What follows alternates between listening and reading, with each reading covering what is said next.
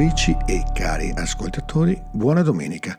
Oggi è la ventisettesima domenica del tempo ordinario.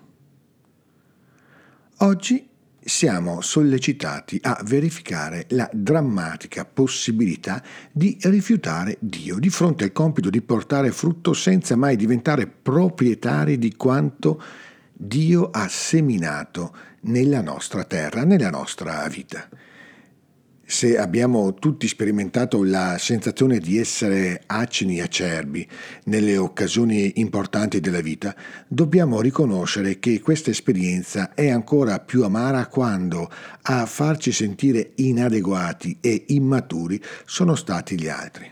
Tuttavia, a volte non riusciamo a riconoscere e a accogliere la nostra propria immaturità, nemmeno quando la voce risuona forte dentro di noi o attorno a noi.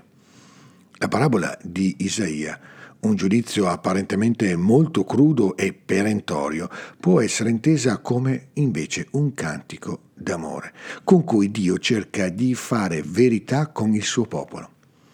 Chi ama si sa, non ha timore di pronunciare parole scomode quando si rivelano necessarie per risanare le ferite di un rapporto che magari è un po' o ormai inclinato.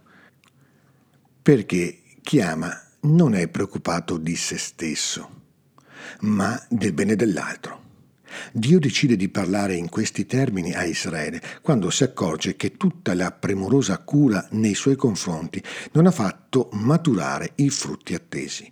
Dice il profeta a Israele, egli l'aveva dissodata e sgombrata dai sassi e vi aveva piantato viti pregiate. In mezzo vi aveva costruito una torre e scavato anche un tino. Egli aspettò che producesse uva essa produsse invece acini acerbi. Dio sopporta e sopporta tutta la nostra vita, ma non può rimanere silente quando si accorge che stiamo correndo il rischio di restare sterili e desolati. Allora ci parla con forza, offrendoci l'occasione di accorgerci dove siamo finiti, per colpa o negligenza dice sempre Isaia nella prima lettura. Ora voglio farvi conoscere ciò che sto per fare alla mia vigna. Toglierò la sua siepe e si trasformerà in pascolo. Dimolirò il suo muro di cinta e verrà calpestata. La parabola di Gesù approfondisce l'immagine di Isaia, affermando che non è tanto la vigna a essere scartata da Dio, ma addirittura coloro che sono chiamati a coltivarla con responsabilità. Infatti, nella parabola evangelica, il problema non sembra essere tanto quello di non portare frutto, ma quello di non essere disponibili a consegnarlo al suo legittimo proprietario nel momento della raccolta. Quando arrivò il tempo di raccogliere i frutti, mandò i suoi servi dai contadini a ritirare il raccolto. Ma i contadini presero i servi e uno lo bastonarono, un altro lo uccisero, un altro lo lapidarono. Ci racconta Gesù.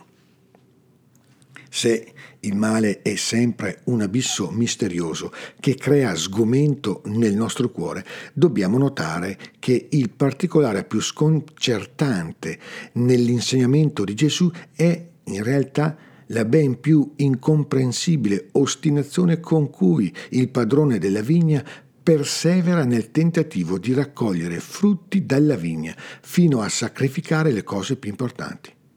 Da ultimo mandò loro il proprio figlio, dicendo, avranno rispetto per mio figlio. L'ennesima ondata di violenza che spinge i contadini a uccidere il figlio erede non fa venir meno i progetti del padrone, per nulla interessato a vendicarsi dei grandi torti subiti, ma a fare tutto il possibile per poter vedere presto i frutti nella vigna. Perciò conclude così Gesù la sua parabola. Io vi dico, a voi sarà tolto il regno di Dio e sarà dato a un popolo che ne produca i frutti. La spirale di odio raccontata dalla parabola trova compimento solo nella carne del Figlio di Dio in Cristo Gesù, ci dice San Paolo nella lettera ai Filippesi, che leggiamo come seconda lettura. È lui la pietra che noi abbiamo scartato dalla storia, ma che Dio ha posto come fondamento di una nuova storia di salvezza e di una nuova umanità. La pietra che i costruttori hanno scartato è diventata la pietra d'angolo. Questo è stato fatto dal Signore ed è una meraviglia ai nostri occhi. Volgendo lo sguardo a Lui, possiamo ritrovare fiducia anche nei confronti di tutta quella terra scartata dal nostro o dall'altrui egoismo solo di fronte a colui che è stato scartato affinché noi non lo fossimo più, possiamo scoprirci capaci di non permettere mai a nessuna paura di travolgerci e di renderci aggressivi. Semmai, solo bisognosi di un nuovo affidamento, come dice San Paolo nella lettera ai Filippesi. Fratelli, non angustiatevi per nulla, ma in ogni circostanza fate presente a Dio le vostre richieste con preghiere, suppliche e ringraziamenti. Buona domenica e ogni bene nel Signore.